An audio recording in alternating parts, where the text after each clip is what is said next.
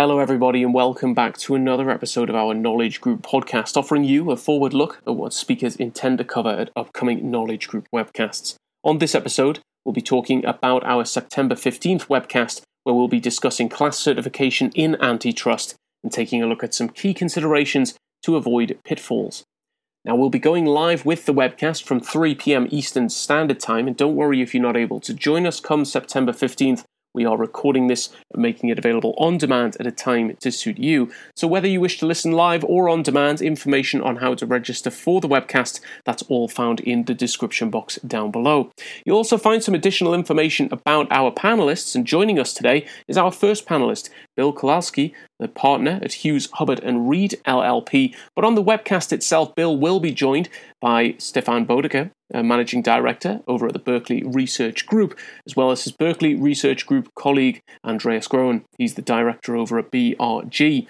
Closing out our panel will be Anne Groen, a managing director over at LX Partners LLP, and more information about our four panelists, including the information on how to sign up, the full agenda, everything you need there. That's all found in the description box down below, along with the code podcast25. And when used at checkout, that'll get you 25% off your very first webcast registration with us. Once again, that was code podcast25. So without further ado, we'll turn things over to Bill now as he outlines what he intends to cover on September 15th.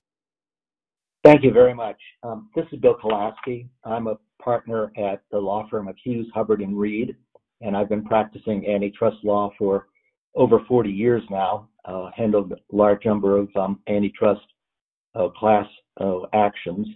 Um, I'm going to be speaking today about uh, sort of setting the stage for the rest of the, uh, the webinar. webinar. Um, I'm going to start by outlining the legal standards for class certification. I'm then going to drill down and focus on how courts apply the Rule 23B3 preponderance requirement in antitrust class certifications, particularly with respect to the requirement the plaintiffs be able to prove antitrust injury to all or nearly all members of the class with common evidence uh, not requiring an individualized inquiry as to all class members.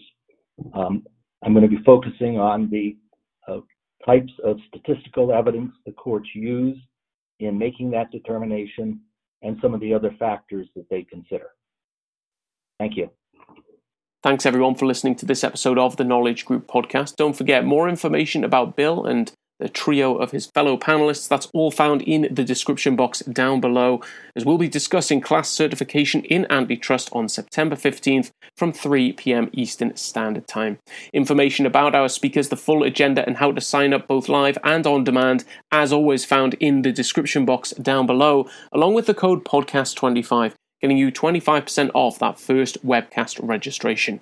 So we look forward to seeing you at your next Knowledge Group webcast, whenever that may be. And until next time, this has been the Knowledge Group podcast. Take care, everyone, and bye for now.